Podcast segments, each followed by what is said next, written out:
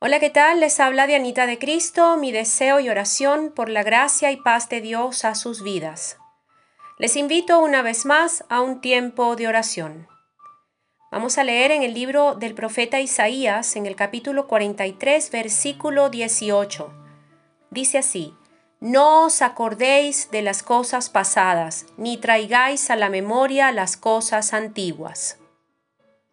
Literalmente Dios nos está diciendo que debemos recibir el perdón de Dios y mirar hacia adelante para nuestro futuro. Todos tenemos un pasado y algunas cosas no son tan buenas. Por lo tanto, pues toca pedir perdón, perdón a Dios, aprender de nuestros errores, operar los cambios necesarios, si es posible también hacer las paces con aquellos que hemos herido y con aquellos que nos han herido. Evidenciar el fruto de su Espíritu Santo en nosotros y esperar por las cosas nuevas que el Señor hará en nuestras vidas y en la vida de otros a través de nuestro propio testimonio de vida. Saben, al estudiar la Biblia, vemos que Dios usó a la gente con menos probabilidades para hacer algunas de las cosas más sorprendentes e importantes para Él en su nombre y por el poder de su palabra que transforma, vivifica, restaura y bendice. Sepa o recuerde, usted que me escucha, que Dios eligió para sus planes a la adúltera, a el asesino, el ladrón y hasta a la prostituta. Les llamó, les perdonó y les usó para su gloria. Y Dios los usó como un ejemplo para usted y para mí, para todos nosotros que necesitamos perdonarnos a nosotros mismos y perdonar a otros. Me encanta una frase que se le dice a quien gusta de emitir juicios acerca de uno o acerca de otros. Esa frase dice así, ya Dios me perdonó, faltas tú. Así que, si Dios usó personas como al rey David, que fue un adúltero e incluso un asesino, ¿por qué no a nosotros? Jesús murió en la cruz por nosotros y una vez que lo aceptamos como nuestro Señor y Salvador, somos nuevas criaturas en Él. La segunda carta a los Corintios en el capítulo 5 versículo 17 dice, de modo que si alguno está en Cristo, nueva criatura es. Las cosas viejas pasaron, he aquí, todas, todas son hechas nuevas. Palabras más o menos, no juzguemos a nadie por lo que fue antes que Jesucristo entró a ser su Señor. No juzguemos a quien está luchando con su vieja manera de vivir, con su vieja manera de ser. Más bien, ayudémosle a seguir adelante y no volver atrás. No juzguemos a nadie. No estamos llamados a eso. Escuchen, en Gálatas capítulo 2 versículo 20, Dios nos dice, con Cristo estoy juntamente crucificado, y ya no vivo yo, mas vive Cristo en mí, y lo que ahora vivo en la carne, lo vivo en la fe del Hijo de Dios, el cual me amó y se entregó a sí mismo por mí. Observe la paradoja allí. Dice, ya no vivo, y luego dice, lo que ahora vivo.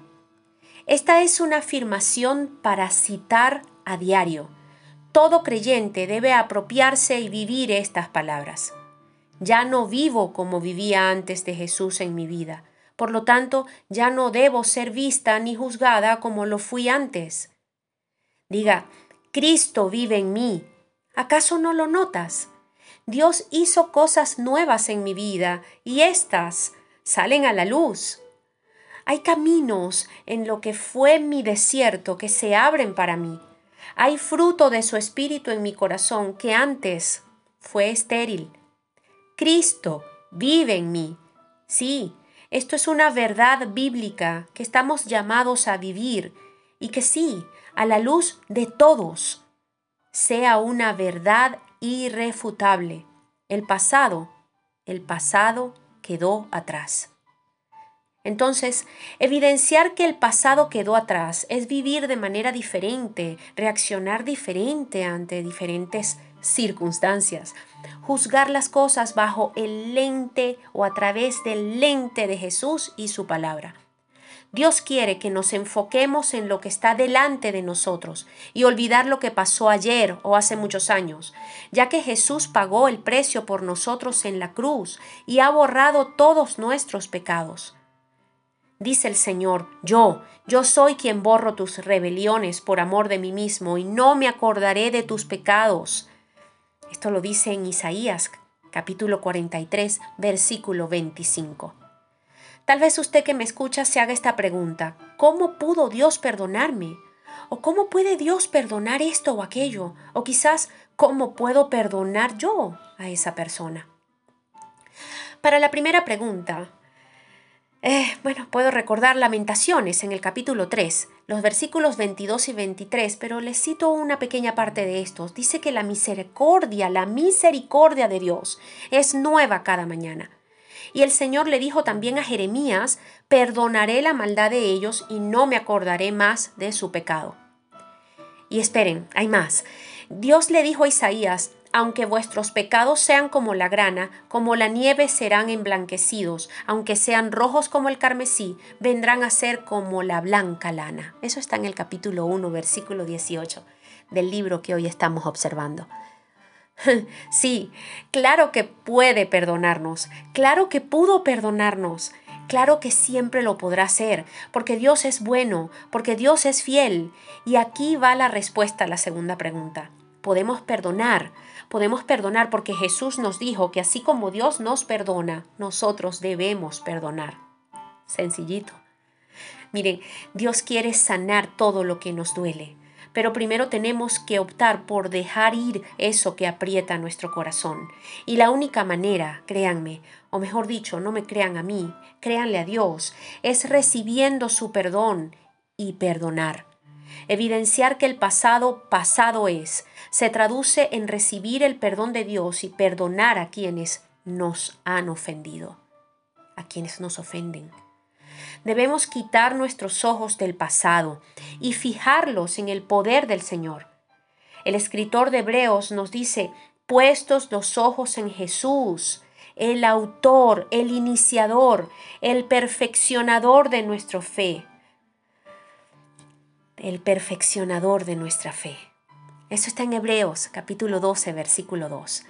Esto no se puede hacer cuando nuestros ojos están puestos en el retrovisor aunque hay un lugar y un tiempo para recordar los acontecimientos del pasado, esto es para ganar sabiduría, para marcar límites, para establecer y determinar aquello que ya no debemos hacer más o quien definitivamente ya no debemos estar o lo aquello que hemos venido haciendo que definitivamente no nos trajo buenos frutos pero también hay un tiempo para dejar ir.